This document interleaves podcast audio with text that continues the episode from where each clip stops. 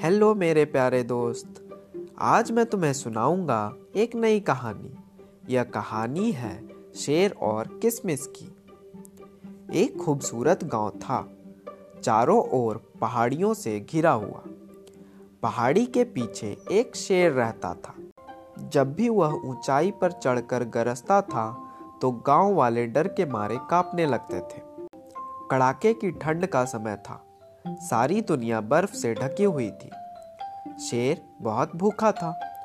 उसने कई दिनों से कुछ नहीं खाया। शिकार के लिए वह नीचे उतरा और गाँव में घुस गया।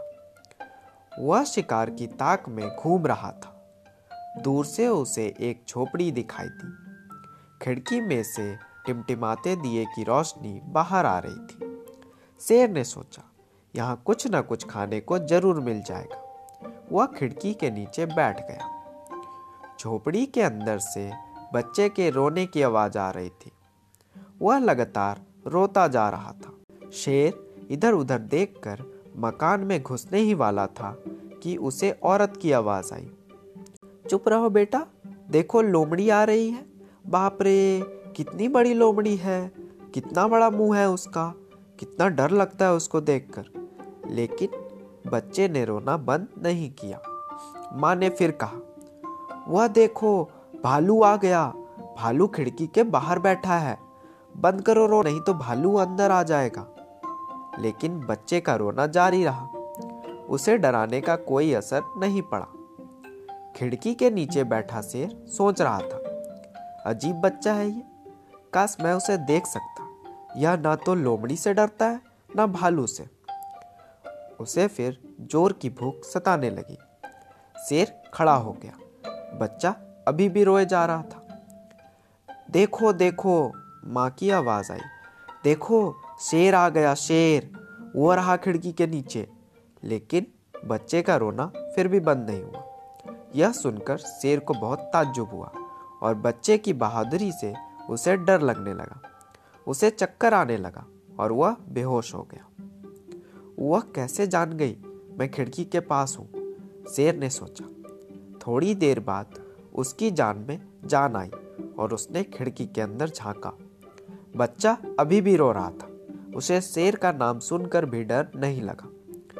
शेर ने आज तक ऐसा कोई जीव नहीं देखा था जो उससे ना डरता हो। वह तो यही समझता था कि उसका नाम सुनकर दुनिया के सारे जीव डर के मारे कांपने लगते हैं। लेकिन इस विचित्र बच्चे ने मेरी भी कोई परवाह नहीं की। उसे किसी भी चीज़ का डर नहीं है, शेर का भी नहीं। अब शेर को चिंता होने लगी। तभी माँ की फिर से आवाज़ सुनाई थी लो, अब चुप रहो। ये देखो, किशमिश।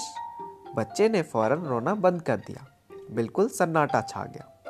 शेर ने सोचा, यह किशमिश कौन है? बहुत खूंखार होगा।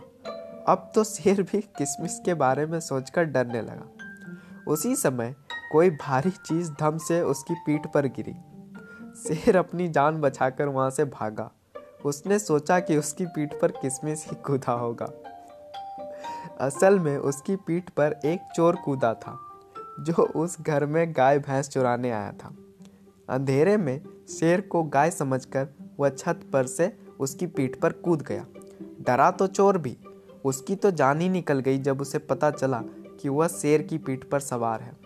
गाय की पीठ पर नहीं। शेर बहुत तेज़ी से पहाड़ी की ओर दौड़ा ताकि किसमिस नीचे गिर पड़े, लेकिन चोर ने भी कसकर शेर को पकड़ा रहा।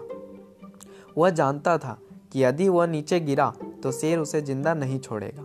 शेर को अपनी जान का डर था और चोर को अपनी जान का। थोड़ी देर में सुबह का उजाला होने लगा। चोर को एक पेड़ की डाली दिखाई दी। उसने ज़ोर से डाली को पकड़ ली। और तेज़ी से पेड़ के ऊपर चढ़कर छिप गया। शेर की पीठ से छुटकारा पाकर उसने चैन की सांस ली। शेर ने भी चैन की सांस ली। भगवान को धन्यवाद मेरी जान बचाने के लिए। किसमिस तो सच में बहुत ही भयानक जीव है। और वह भूखा प्यासा वापस पहाड़ी पर अपनी गुफा में चला गया। अगर आपको यह कहानी मज़ेदार लगी तो इसे शेयर ज़रूर करें। Thank you.